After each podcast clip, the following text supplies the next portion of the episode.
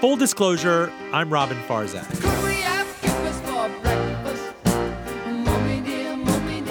In my business, when I need to hire someone special cook, I always bring someone with experience and always update I never have same menu like you know specials. No place will have a special 20 specials every single day, different special. And I always look for the best and try to hire them because uh, this is the secret in business. Always have different thing in your menu. Don't let your customer get tired from what they're eating. The 25 year journey of a devoted family man who left Lebanon for the great wide open of RVA Dine. Do stay with us. This episode is made possible by Performance Food Service, a proud partner of Virginia restaurants and food service establishments. With more than 13,000 associates in 75 locations nationwide, visit them online at pfgc.com. And by Evo Advisors, helping busy professionals who have more than a 401k plan to worry about. Evo Advisors, offering clients financial advice, fiduciaries for families at evoadvisors.com. Joining me in studio in downtown R of VA, Faisal Aridi, owner and founder of Westwood Fountain, where I am constantly, uh, perennially for breakfast. Good Lord, the omelets. And RVA Dine Doyen Roby Martin. You know her from Lunch Break with Roby on CBS 6, and her bylines have been in pretty much every publication in town. How are you, peeps? Well, good morning. Good morning to you. Faisal, this is one of those rare mornings where I'm actually not at Westwood Fountain ordering my usual. Everybody realized when I come in, I get that guy an unsweetened iced tea and his peculiar omelet. Uh, I met you in a very interesting way that we found out that this pharmacy by St. Mary's Hospital had a diner in it where it was impossible to get a breakfast table and a lunch table. Next thing I know, my kids are ordering pancakes in the shape of of Mickey Mouse and Minnie Mouse, and and the st- your staff knew our orders, and you became effectively extended friends of the family. And last year, you told me that it was the 20th anniversary of the diner, and I kind of made a note to self that we have to tell the story of how you came to Richmond from Lebanon, how the diner happened, your entrepreneurial journey. So, having said all that, sir, welcome. Thank you, Robin, for having me. First. Of course. Thank you for having me every morning. Tell me uh, what, when every you... morning. I love that. you know what? One hundred percent of the mornings he's eating his peculiar omelet. What is your peculiar omelet? Yeah, I, am not going to give the secret away, but I've been lobbying to have a dish named after me. I tried to get Westwood Fountain to have something called the Robin Farzad Hangover Tomato, where you take nice. the Hanover tomato, but you add a G that's dangling from the front. Yes. You fill it with eggs and all sorts of savory stuff for Sunday morning. But I digress. This is about Faisal. How are you, sir? Good, good. How are you, Robin? Tell me when you came to Richmond. I came to Richmond back in 1994. I came with my wife. I came first to finish education. Uh-huh. I never get the chance because my wife went before me to college, and I had to support work and support her to finish uh, college. So uh, I started working in restaurant business with it, which is I never been in a restaurant before. I never think about it to be cook first, then to become owner. So I started working in Westwood Westbury Pharmacy as as a prep, then a cook. Then in few, three years later, I decided to go on my own. Okay, hold on. Let's go back. The, you moved to Richmond from Lebanon in 1994? From Lebanon. Tell me about your background in Lebanon. Tell me about the decision to move here. Really, uh, background in Lebanon, I grew up in, uh, during the civil war in Lebanon. I uh, I was with the Red Cross for five years. I was a leader. I was, uh, you know, all over the country, trying to help as much as we can. Uh, I get injured twice during my uh, work with the Red Cross. Then Lebanon become is uh, just I can't live in it anymore. It's just uh, I love it as my country. I love. I grew up over there. I still love it but I cannot. I wasn't able to live there because no opportunities. So I decided to follow my wife to the state. Then after I came, I started working, like I said. Uh, well, let's ask you why Richmond? Why did you come from Beirut to Richmond, Virginia? Because I have my in-laws. They came over here, so they were here. What brought them here? Me. Brought them here. Their son. Their son came back in '80 and went to. Uh, college over here in actually in Hampton. In Hampton, sure. So they came to Hampton, and uh, after my wife came, I think few months they moved to Richmond. then that's why. I What were you to- professionally trained as after the Red Cross and after your tours of duty in the war? Really, I was. Uh, we my my dad owns pastry business, A bakery. bakery, so I used to help him. I used to help my dad during the.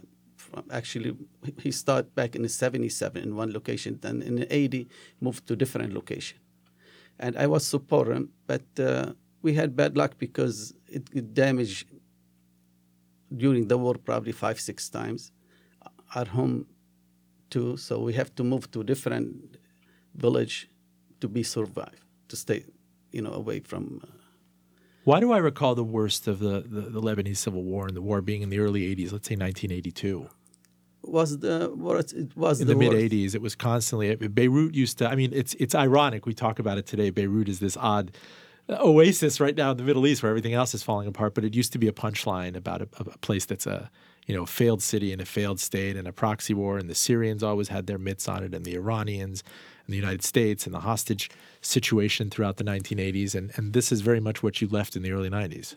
Right, right. This is uh, in my days was create the civil war, and that was the worst for Lebanese, is uh, because they separate all the different religion the, against each other, so they create that war that's for them, and uh, uh, I wish I remember Beirut because first time I helped my village, wa- I was nine years old.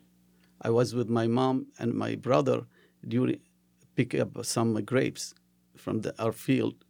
It was probably a mile away from the home, and we took it as a walk. And so when we see the bomb in the village, my mom, I never forget that. Roby Martin, when did you first encounter Westwood Diner? I know you're a fan. You've you've Oh, been quite a fan of it, and, and we'll get into the history and everything that went between Faisal moving here to the founding. You know, the, Might have been my parents. I think that that's a um, like it might be like even before I started writing about food in Richmond. I think my dad was a big fan of. I mean, it's an early morning breakfast spot. He, we have some of those, but not a whole ton. So I think my dad was like, if you're going to get breakfast before work, this is where we're going to go. So that's where we went. And I have a huge family, so we pretty much were like, it was a lot. But it was not a lot. It was just a lot of breakfast for us. How about that? yeah. Well, Faisal, I want you to take me back actually to the composition of the Lebanese community here, because it was the Oli family which ha- has had the Westbury Pharmacy for the longest time, and the cousin, the Westwood Pharmacy by St. Mary's Hospital here. You know, when when I moved to this city seven years ago, I was struck at the pockets of really kind of tight knit. The Armenian community, obviously, the Greek community. There's a Bosniak community. There's clearly a Lebanese community. There's a Mennonite community, Vietnamese community. Sure. El Salvadoran and the South Side. I mean, we have a lot of pockets. What was the genesis of the Lebanese community here? Really uh, was, uh, and still Saint Anthony Church was the the big community of Lebanese community. They go over there to Saint Anthony. And is it a Maronite community? Is it It's a Druze Maronite. community? It's a Maronite community, and we have a Druze community. It's in uh, South Side. South Side. They have building. They get. Do you know my gathering. first introduction to it was when I was moving here was uh, I don't know if I'm remembering this correctly, is country style donuts. country style donuts. Who wanted Yes, to tell you yeah. the story right by the airport, the yeah, pothole donut 24 place. hours, absolutely. Right. And it's where Yeah. businessmen alike and, and uh, really red eyed airport workers and everything would show up at two in the morning and hear stories about Lebanon, if I remember correctly. Really? Yeah. This is a brand new thing for me. Well, I had it's no something idea. for you to pounce on. I'm the gift that keeps on giving. You really Roby. are. So how Yeah. Faisal, how were you received in '94? So you're in this situation. You realize your wife is is going into full education. You need to be a breadwinner. Are you a father at this point? I'm a father of two kids. Uh, yes, uh, my wife. Actually, I had to work and support her. By by the time she finished, I was supposed to go to college, and she we had child, and she was pregnant, seven months pregnant with my son. So we couldn't couldn't make it. That's why then I decided to go on my own. Okay. Be- tell me about those. Tell me about those first few years. Let's say '94. So the the founding, the opening, your start because you had your 20th anniversary last year at Westwood Diner was '98. So I'd like you to take me in the years between '94 and '98. Those first few years. Yeah, it's uh, it's a good memory. It was a lot of work, hard work for me. I started business. I can say from zero. It's two, two different companies. They, actually, owners. They tried to run Westwood. They couldn't make it. Uh, the most, the one most they stay over there probably seven, eight months.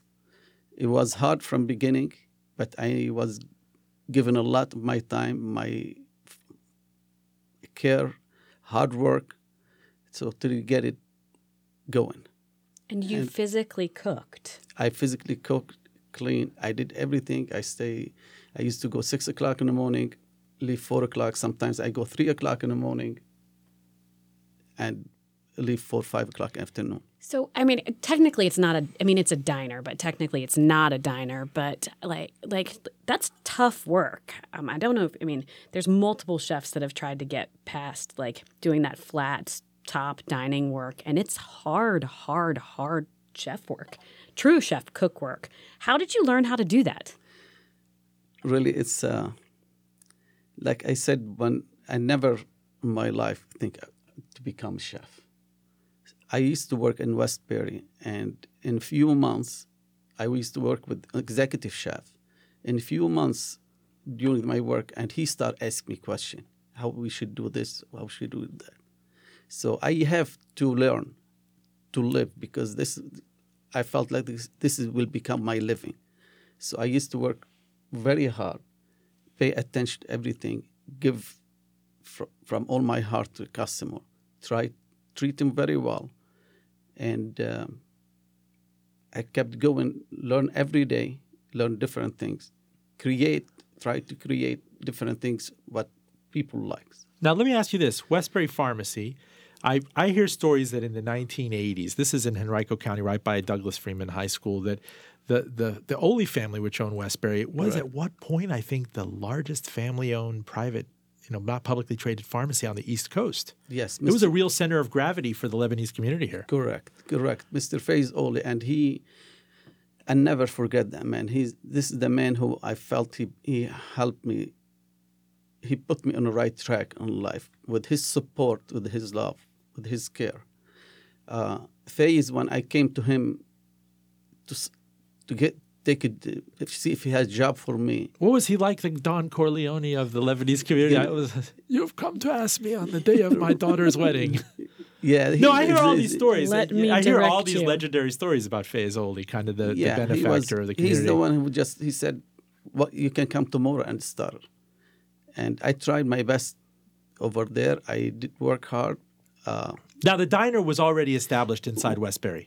We was already established. Okay. correct. But it was far smaller than it is now, correct? Right. Like much smaller, Right, like maybe right. even a quarter. during my years over there. I think we, we twice we mo- we had to move some aisles and put more tables over there. Now, by way of uh, background and context, and parenthetically, I can tell you in the Jewish community here that uh, Mr. Oli has been uh, tight with some of the, the, the rabbis in the past that he even gave them square footage to set up a, uh, a little tiny uh, kosher supermarket that um, many people would use during Passover and the high holidays. And he would agree to stock certain wines and, and bring in challah bread and everything. And I always was fascinated uh, that, that first autumn that I spent here in 2012 by that symbiosis that you saw it. And the, uh, as we've said before, Faisal, the Armenian community knows the Lebanese community here. The Bosnian community is tight with the Armenian community. My mother-in-law, who's a um, uh, herself is a Jewish American and everything, and she's the granddaughter of great granddaughter of immigrants, helped resettle Iraqi refugees last year. In the 80s, she helped resettle the Soviet refuseniks. There was a, a, a very strange symbiosis going on with the not strange, but actually beautiful. It was a it was a it was a spirit of helping people in these various different corridors of of immigrant life. And uh, Mr. Oli was known as that person that was helping the Jewish community. I think something must have happened, I think, in the past where he was grateful for some sort of real estate forbearance. So he set aside a portion of his huge profitable pharmacy for a kosher supermarket, which is still there. It's still there, and I'm one of the guys who went with him to New York twice for shopping at the the grocery for the Jewish community. Wow. yes. That's some good research. As I tell everybody, Roby, wouldn't be a party without a Sephardi. oh, I'm going to snort, and that's not going to be good for the radio. Full disclosure, I'm Robin Farzad. We are talking to Faisal Aridi, owner and founder of Westwood Fountain uh, on the west end of the RVA. And uh, also joining us is RVA Dine Doyen Roby Martin. You know her from Lunch Break with Roby on CBS 6. Uh, she's full of life and a joie de vivre. Uh, Faisal, I'm fascinated by this period between 94 and 98. What was the very genesis of Westwood Fountain? So there was a cousin pharmacy of the Westbury Pharmacy by St. Mary's Hospital, um, actually in Richmond on Patterson Avenue. How did you come up with this idea? Tell me about um, founding it, getting the capital, getting the permission. What was the genesis? Really, the, the idea is what I want to do and what how much I can give. This is was the beginning, and I give a lot. I learned a lot from previous job, and I said this is what the community needs, and start working very hard. Uh, I didn't know my days and sometimes my night. Uh, work very hard and always hard work paid back. And I get a lot of support, Robin, from my employees, from the community. I have loyal customer comes. I I tell you, I have many many families. They've been coming from 1998 till now, five six times a week. How did 1998 happen, though? You walk into this pharmacy and you said, what, what was there there? There was square footage of, of, of retail things, and you said, just give me a counter? Really, they, ha- they have a small counter. And when I look at it, I said, hmm, this is good work and was only have 15 seats. And when I step in, I step, I know I can make it, but how long would it take me to me? That was big question for me. So the kitchen So was already in place? The kitchen was only grill, yes, grill and a hood, and no kitchen. Was I had a small room in the basement. So, did you start with just the grill and the hood and say, I can do this um, with this? Right, And just build on it? built on it. So ah, that, that, wow. yeah, I started in only hood and grill, and I have house dishwasher. so, what was Not the even- first menu item? Was the was some club sandwiches and breakfast, uh, you know, eggs, pancake, and uh, and uh, French toast. Hold up, hold up, hold up. We always are fascinated by this kind of the business of restaurant entrepreneurship and, Sure. and startups. Did you have to rely on credit card debt? Did you get a loan from Mr. Oli? How did what what was the number in your head? Robin I'm- needs the details. I need the deets. People are fascinated. I mean, this is full disclosure after all. So you're thinking, now, you're thinking really myself, disclose. We'd actually like you to open your bank account right now and show us it all. They will take a blood and DNA test afterwards. But Faisal, no, seriously, how did you say I'm going to take, I'm going to make this leap of faith. I'm going to get this counter. What did you do for working capital? Did you just keep savings and what? What, what was the number in your head that you felt you needed to earn from this? Really, I was beginning. I was, you know, uh, I was looking for business somewhere else. Then Faiz came to me. He said, "Faisal, my brother has opportunity for you if you like it." I went and I checked the place. I talked to the owner, previous owner before me.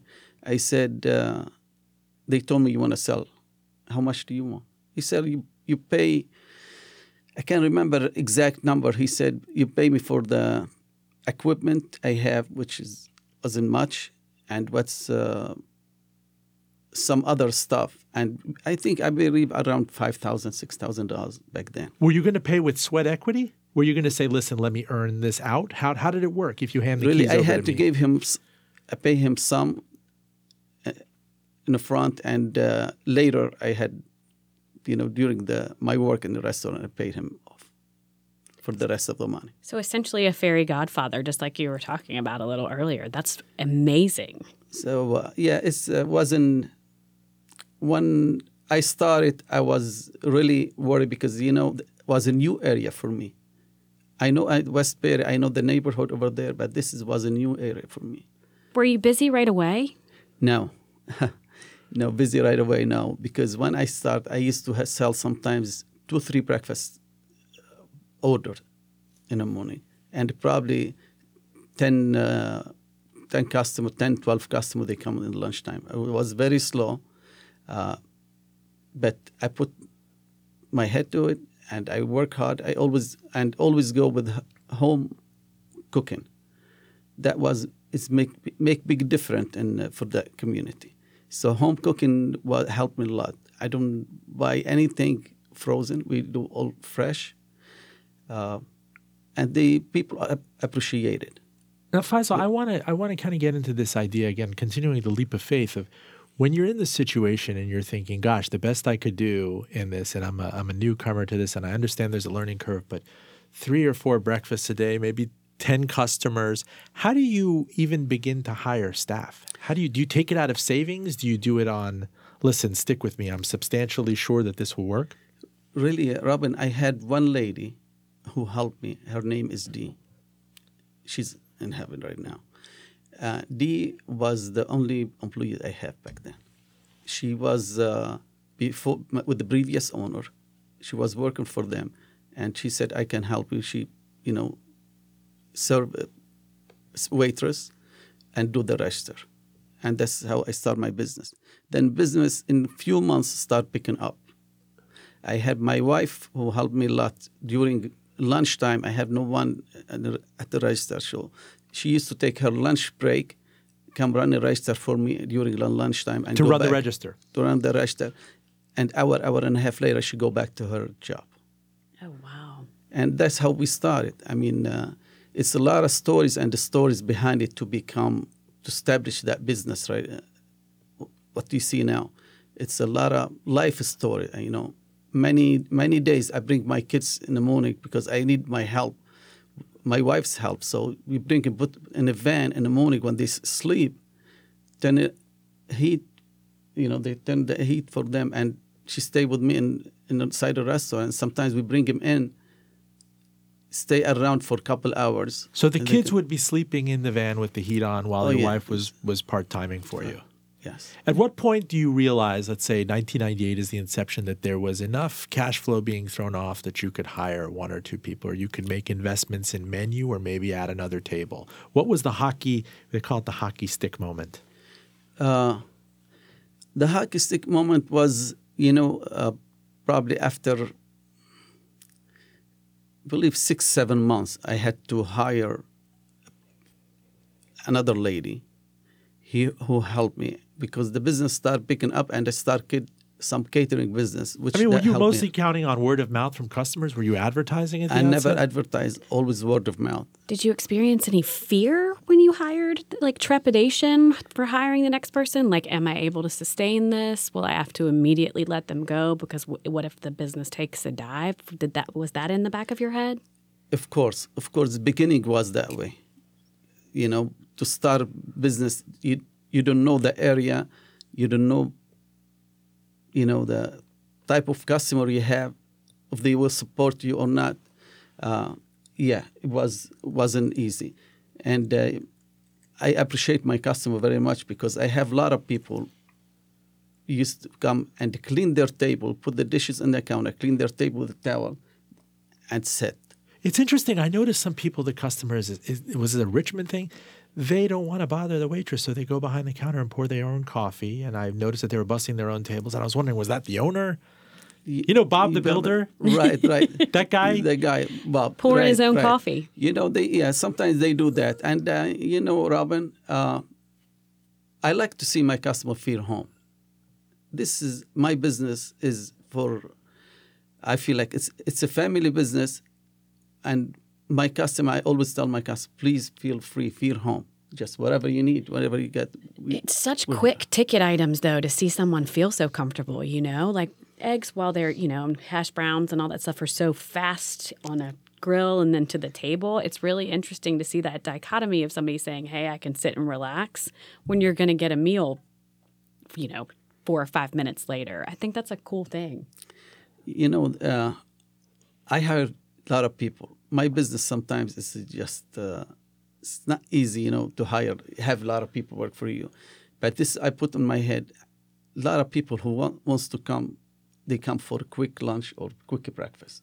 So I always have extra people to just serve, have good service and quick service. So, one employee you said that you had starting in 1998. How many employees do you have now? Fourteen. Wow. That's a lot. And and do they work all day because you've started recently serving dinner, so I feel like your hours have doubled. Yes, I they work some of them, you know, they come different, uh, different time. But uh, yes, they all work hard, Oh, I'm sure. I'm absolutely sure. very hard. Faisal, how do you get Can we put Robin to work one day? I feel like I've that's a thing. I've I asked mean, to kind of take it- over you could- dinner how are, shifts how are you with eggs? I'm not good at all. I'm good with publicity. Just They about. say they're the hardest thing to cook. Really, it's, it is. It is. I, I always tell them to cook a breakfast, you need to be very professional. Breakfast is harder than to cook lunch. So again, it start it started off as a counter, like a traditional counter that you would see in a Woolworth back in the day, these 1960s, 1970s Was it a walk-up? Was it? A, was a, a counter with a bunch of what Naugahyde Right. chairs, Right. That's and then you started adding tables and tables and tables. I started adding tables. We used to have a and N store next door to West Westwood. Used to be two different business, and when uh, A and N left back nine years ago, the pharmacy took over, and he asked me, "Do you like? Do you think you want be, more space?" I said, "Definitely." He said, "Okay, that's a project we're gonna do. You go have around hundred seats." I said, "Okay, I'm ready for it." I'm ready for it. And back in my head, I said, "Ah, I'm gonna make it or not." And uh, nine years ago, we add more tables. We, you know, uh, the pharmacy took over a A and N store, bigger space. We put more tables, more chair, and now I wish I can add more because I feel I need more. So you have 100 seats now? 100 Yes. total? So you went from 8 to 100? Hey, Do you know who introduced me to Westwood Diner? Actually, was a guy who was at an investment bank here. He said, and when we pull all nighters on pitch books and closing a deal and everything, it became a tradition for us uh, to show up, all of us, at seven thirty in the morning and have this huge hearty breakfast with creamed, you know, chipped beef and, and everything else. And then that investment bank got the word out because if I were driving up and down Patterson Avenue forever, I never would have known that there was anything inside that pharmacy. Let's be honest, it's you and a very shady Pizza Hut that's still in operation. One of maybe the last red roof Pizza Hut full sit down operation, and it's always hiring people. Uh, How is that pizza? Ooh. It's definitely, yeah, you're right next to, you know, hot and ready, yeah, they they blame me. But I started business. They used to do a lot of business when I first started in Westwood, and later their business slowed down a lot, and they blame it on me because I they don't have more more parking spot. I took all the parking spot for them, but this is wasn't the truth. Faisal Faisal Aridi killed Pizza Hut. Yes, sir. Um, you I- heard it here first You heard it on here full first. disclosure. I do want to get at um, you know some of the where you decided to go away from kind of the basics and and uh, running a diner with great eggs and great omelets and uh, great salads and everything, and you take risks on the menu. Like we heard through the grapevine that you hired a very competent quiche chef. You know, people tell us that your quiches are really good and really complex, and there's some people What that swear. makes a competent quiche chef? I don't know. I, there's a, I don't know if you noticed my left eyebrow, but I just went, what? There's a rumor that you actually go around looking for interesting talent to bring in, kind of northern and northern Virginia and other parts of the state, and, and kind of you know bring those concepts in. you know, I always in my business when I need to hire someone special cook, I always give, bring someone with experience, and uh, and always update. I never have same menu like you know specials. No no place will do will have a special twenty specials every single day, different special, and uh, I always look for the best and try to hire them because uh, this is the secret in business. You have always have different thing in your menu. Don't let your customer get tired from what they're eating. Yeah, cactus cactus salad, cactus soup, for example. Cactus example. soup, yeah. Bonne femme dressing. Bon family dressing. This is uh, one the number sell, selling dressing right now. And I see I see certain Bon women. femme? Spell that for me. Bonne femme. Bonne femme. It's uh, B O N N E femme F E M M. So pretty it's a girl? French, it's a yes. pretty girl yes. dressing? What That's- makes it a pretty girl? Uh, pretty girl- it's uh, if you ask, Is it pink? Because I feel like that would No, make. no, Is it's, it uh, purple? It's a it's a white. Uh, it it looks it's a just probably white uh, looking dressing, but uh, this is uh, I would say it, uh, this is the woman what they like. They like and we sell probably 90% of that dressing. And I also see interesting characters. I don't know, you know, hunters and in trucks and everything park in the morning and come in and get tubs of your chicken salad. yes, chicken salad is. Uh, it's homemade. changed your life chicken salad. Um, Yes. It really is. We get tubs of it too. I just stopped making my own. Uh, chicken salad is our signature, one one of our signature. Chicken salad is uh, number one salad in the cold. Can you put the pretty girl dressing on the chicken salad? No, you gotta put it on the on the salad. Now, there's another aspect, another kind of footnote whenever I'm there in the mornings and see this cross section of people who I'll talk about. You also carry the Thalhimer layer cake from the defunct Thalhimer department store, which was famous for its layer cake. And I believe it spun out fried chicken too, golden skillet and all that. But the layer cake, you we heard through the grapevine that you found a bakery on the north side that had the intellectual property of the Thalhimer layer cake, and it is now sold at Westwood Fountain. Right, right. How many layers is that? There's an argument going on, like over in the food world. How many layers total? We total? call it six layers, six layers, and uh, this is one of the number one selling too in a, in the, in the dessert. Faisal, sir, I'd like you to talk to me about staffing and staffing at a very high level where if you walk into your diner on a Sunday or Saturday morning, it's in a great way, it's chaos, right? There are people standing by the aquarium waiting to get a table. Um, people have a very high expectation of the food that you're going to bring them, enormous turnover at a time when unemployment is really low and you have I, you know, we hear stories. We had Ian Kelly of Sugar Shack on say it's impossible to keep people here, impossible to keep people in Charlottesville.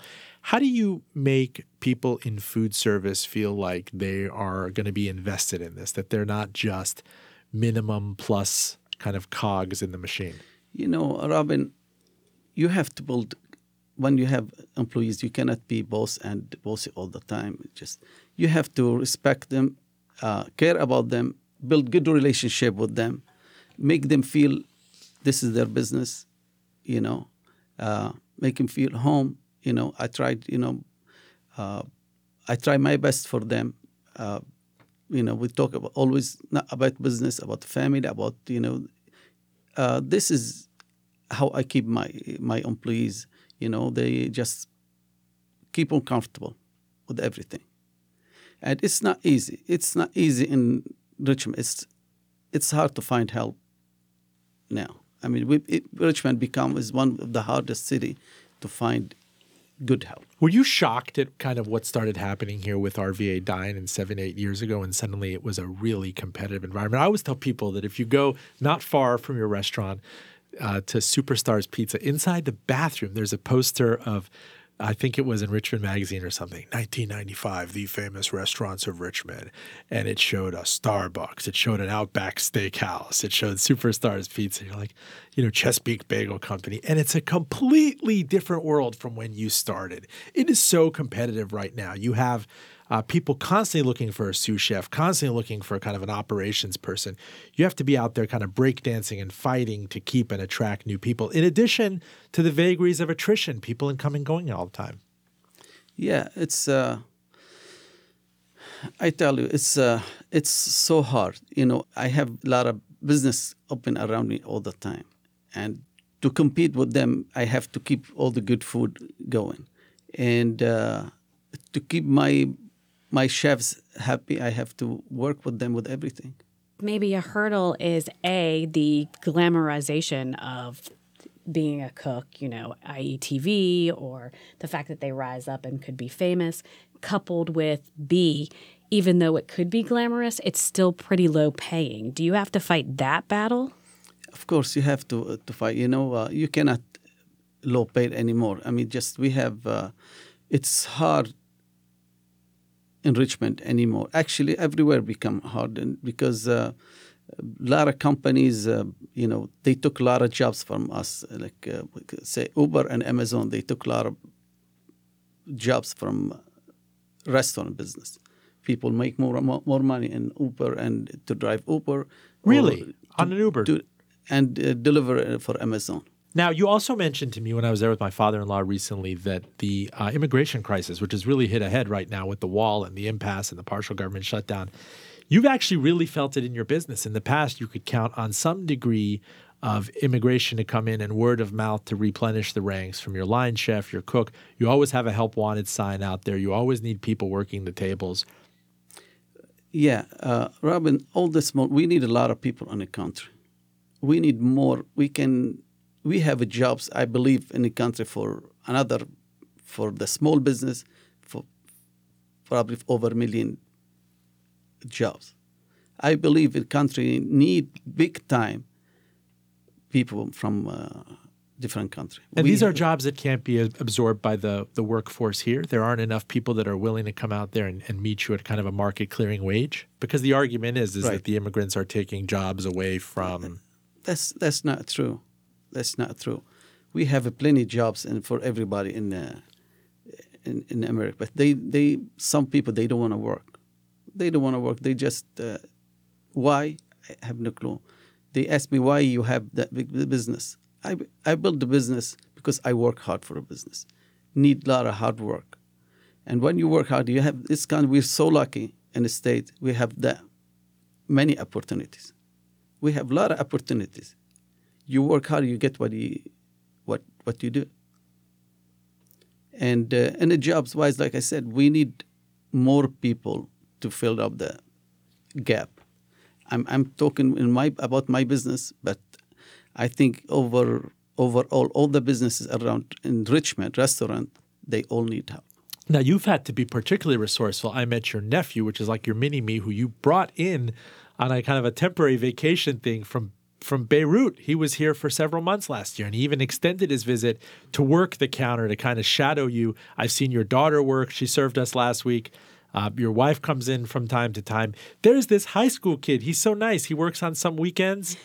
He's always updating us on his college situation and how badly he wants to keep this job through college. Like you, you kind of make room for all these different characters to you come know, in. special when you when you come. Always the family. My kids get involved. My nephew he came to visit me. He said, "What do you?" mean?" I said, "If you want to see me, you have to come with me to the store to stay with me." That's your family opportunity. You have to come wait tables and then you can see me. Yeah, and uh, a lot of kids when they out to college or they looking for during you know the summertime, I all do always do my best for them.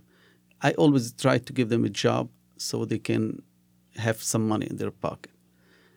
And uh, and a lot of friends ask me if, always if they can bring their kids, and I always do. I always try my best and have them over.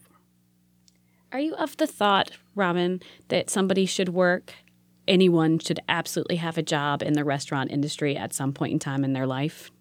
I I really am actually. I wish that if I, you know, if I had a better feet, I would stand on my feet and work once a week. I love the interaction with people. I think it lets me get out of my head. I'm focused on creative pursuits, and um, you know, if you see the cross section of people who come into Westwood Diner in the morning, I mean, it is a true cross section. You see, uh, you know, the River Road corridor, the, the Katies, the the silver haired women, the bless your soul women, African American people, African American people from nearby, you know, the Westwood Tract, um, students there uh, from the U of R, uh, people from the JCC taking long lunches, and it was really surprising to me that.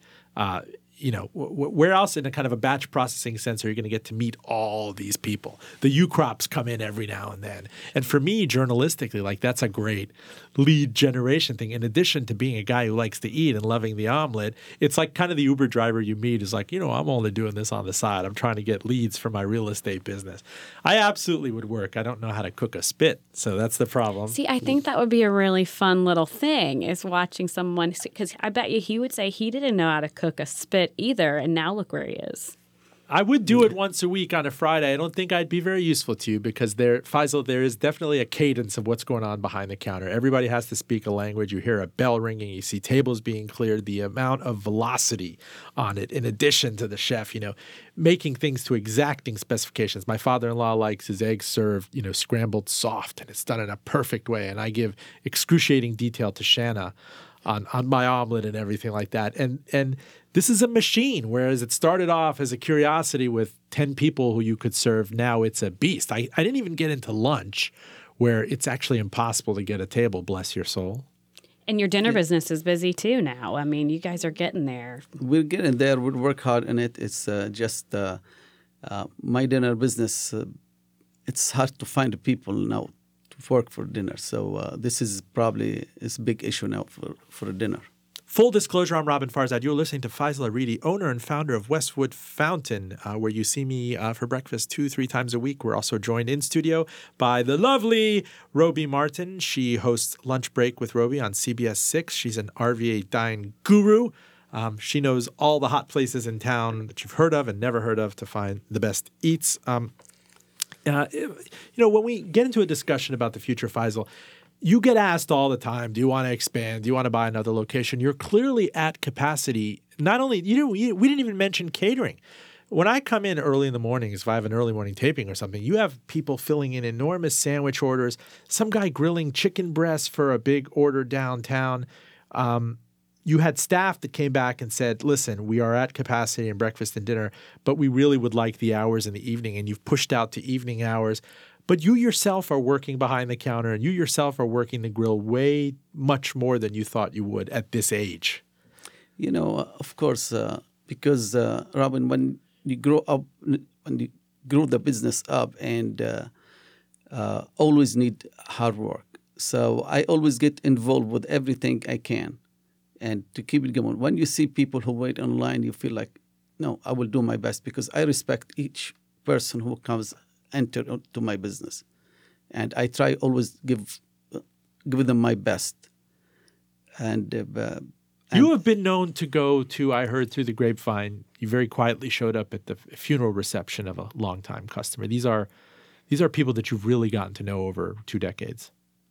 Yeah, yeah. Uh, you know, uh, I didn't mean to embarrass you or anything, no, but no, it shows no. that you know in, in New York, where I came from, it was never anything personal. But the lines are blurred here if people come to that place, uh, they they feel like it's an extension of their you know kitchenette and their diner. You know, uh, it's become a family. It's a family business, and when I when I say family, I feel my customer they are part of my family. It's something happen in their house. I always you know try to be there, and uh, uh, in a funeral and uh, parties, and you know just uh, build that good relationship with them and uh, I, of course, always be there no matter what. Now, what about mentoring? Um, again, I'm kind of outing you on this. I saw you very. I saw you one morning in another booth mentoring another restaurant owner who is actually, we know situationally, she was widowed. I don't want to let I don't want to yeah. I don't want to give this stuff away. You didn't ask for this kind of credit and everything, but it's fascinating to me that a person who learned this on the fly when we hear about your story and you immersed yourself in it. You didn't get a formal education, you didn't go to culinary school. You're now in a position actually to share notes and best practices with someone else who um, has a successful series of restaurants, but was hit with tragedy about three years ago. You know. Uh I love how humble he is. He's trying. It's, it's so good. you, know, you, don't have to name names. I want to understand how this is working. You're clearly passing on the baton. You're not being selfish about I, it. People. Have, he doesn't have to name names, know, but I certainly want to know what he said to her because but, somebody with experience has experience to you give. You know, I have a lot of people. They always ask me, "What do you do, Faisal? What did you do?" I mean, uh, what I did in, from beginning, fun, I always there, always hard, work hard, and be there for my customer. And when I give, I give I feed my customer. I like to eat too, so I always give them my best of the cooking, of the service, uh, uh, and this is take you a long way in life. And some people, yes, they ask me, they come, why we do this? You're doing that. We cannot do it your way. I said, no, you gotta do it. You gotta see what customer and don't be cheap in a business. Some some plates I make dollar someplace, I make 50 cents sometimes. But it's okay. It, it's okay because as long as my customer happy. And uh, this is uh, this is business. It's hard. It's not easy business. It's so hard. It's so hard. But you cannot look over money all the time. Because I'm a person who love my love customer, love my customer who've been coming for 20 years to my place, and uh, I feel when they come, they come to my house. They come to my house and become a money. It's of course it's part of my life. I have kids. I have their education. Uh, you know, but I I don't look after money all the most of the time. Let's get creative with this in the 10 minutes or so that we have left. I love it when you say let's get creative. I never know what's coming. How are we going to make a go at dinner at Westwood Fountain? I start to get all crazy thinking about it because here you had a, a, a almost like a pop-up type location. I never appreciated when I first moved here that there was this delicious breakfast and lunch scene in there, but as we said earlier, you were pushed especially by your employees to offer evening hours. And it's a challenge to get people to come into a pharmacy and have dinner at night. Uh, you can be as provocative as you want with the menu.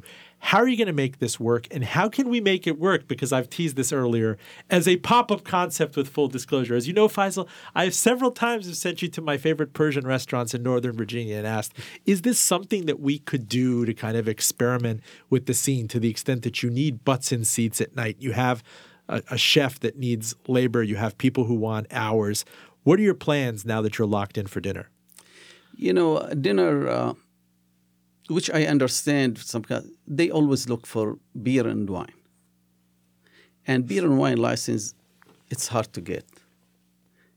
It's hard to get. I had situation, you know, in the, in the pharmacy. I can, I can, I tried before to get it, uh, I couldn't get it, and I have a lot of customers who ask, "We need beer and wine, beer and wine," and this is was this is the the point I cannot cross it yet. So you do feel handicapped because you don't serve alcohol? Do you yeah, think I, that's it? Yeah, this is a big, big part of it. I can see how that would.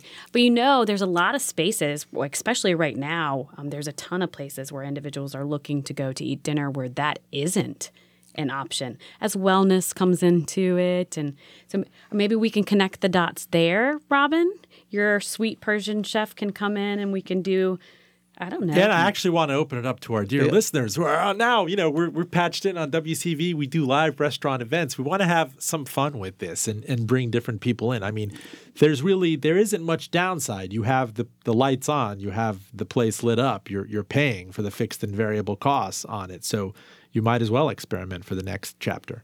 Can we put yeah. a couple of chefs that I know in there for maybe like an event like Fire, Flour and Fork? I mean, they did that for Charleston Food and Wine where they took two fine dining chefs and made them cook on the pass. Oh, that's between you and Mr. Aridi. I don't mind it at all. I think that that could be a super fun little show. Of course, show. why not?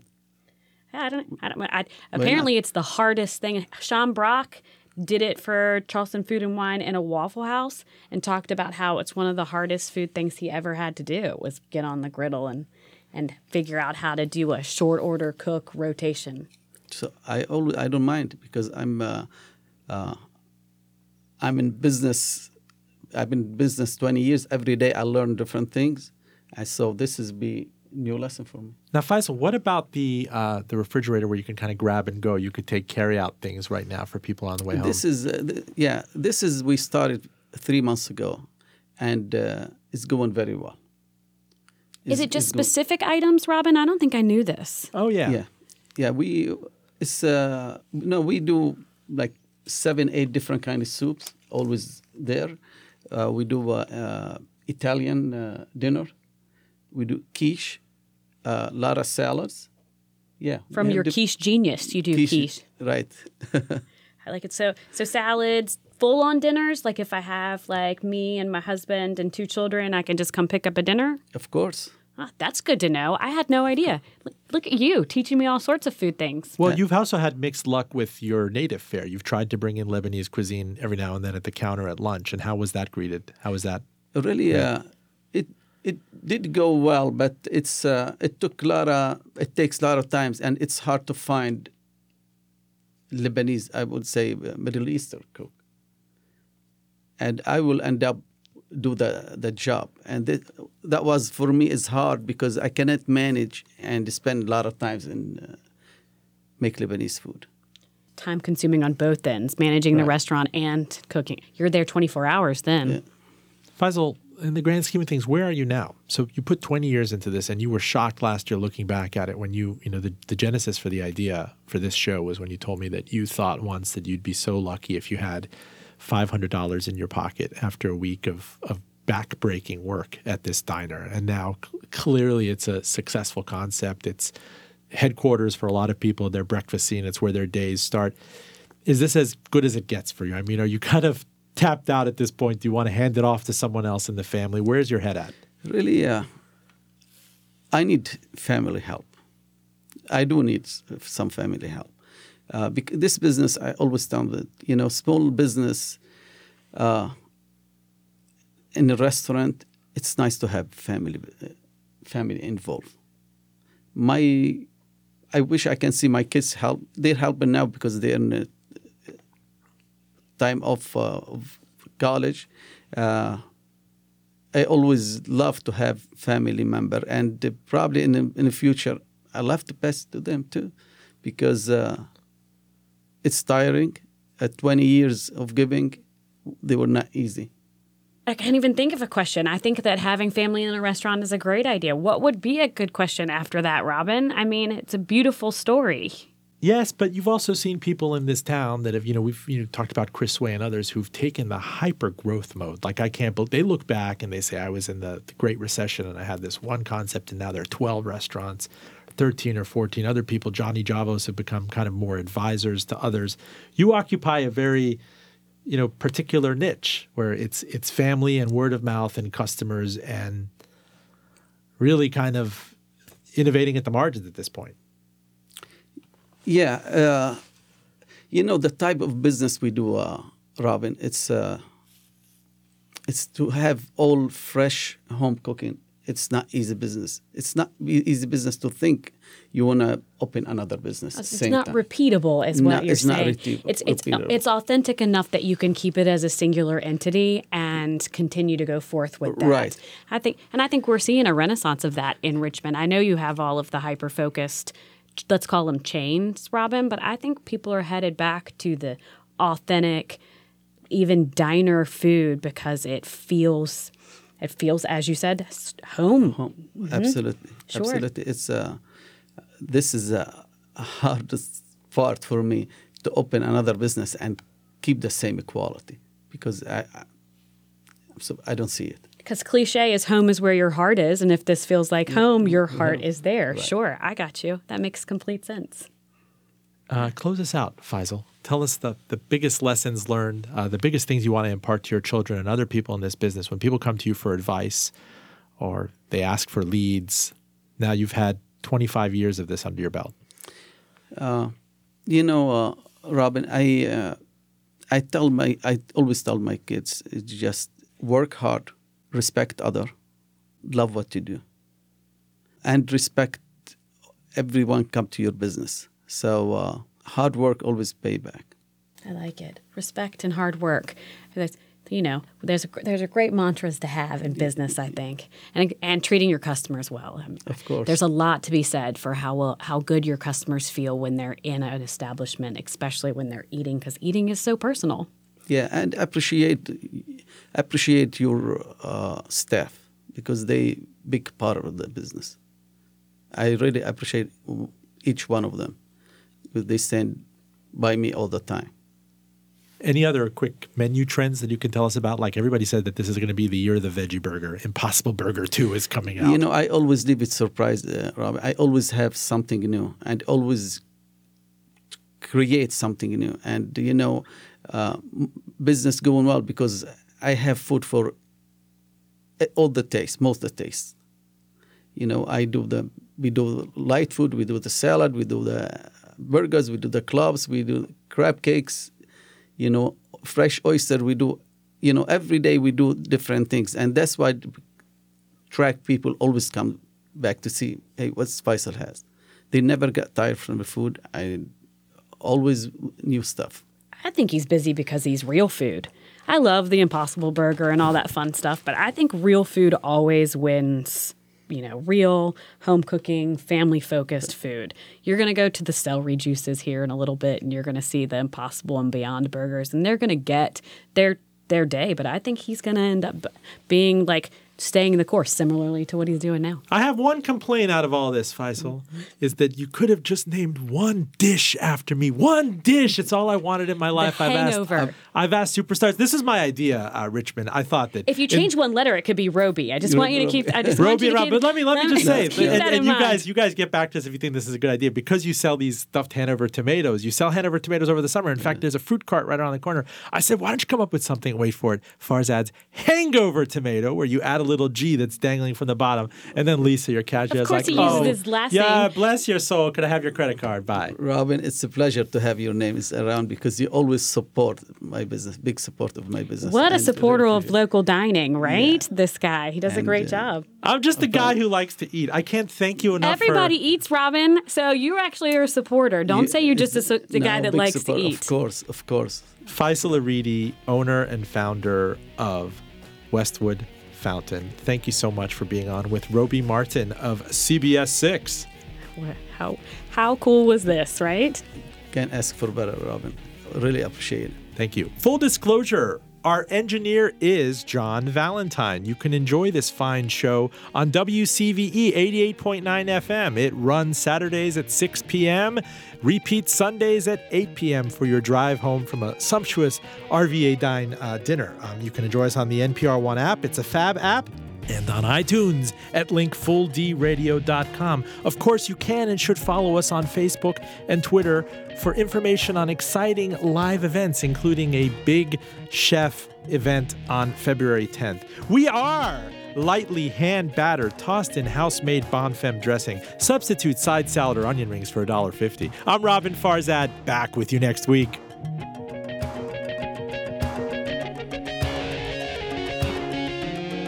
Established in 2014, Full Disclosure is recorded at Audio Image in downtown Richmond. You can also catch me weekly on NPR's Here and Now, and every now and then on the PBS NewsHour and C SPAN's Washington Journal. Hey RVA, join us on Sunday, February 10th, when Full Disclosure Live on WCVE presents an evening with James Beard Award Foundation semifinalist and Iron Chef contender Brittany Anderson. I interview her before a live audience from my radio show before she plates a special one time dinner from her Brenner Pass and Metzger Bar and Butchery. Seating for this dinner is very limited. A portion of ticket sales will benefit Speak Up 5K, the Cameron K. Gallagher Foundation.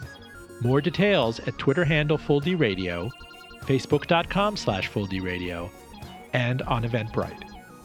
This is just one of many special audience events coming to full disclosure in 2019, where we are excited to be on NPR member station WCVE 88.9 FM. Richmond is a happening place. Drop us a line and visit.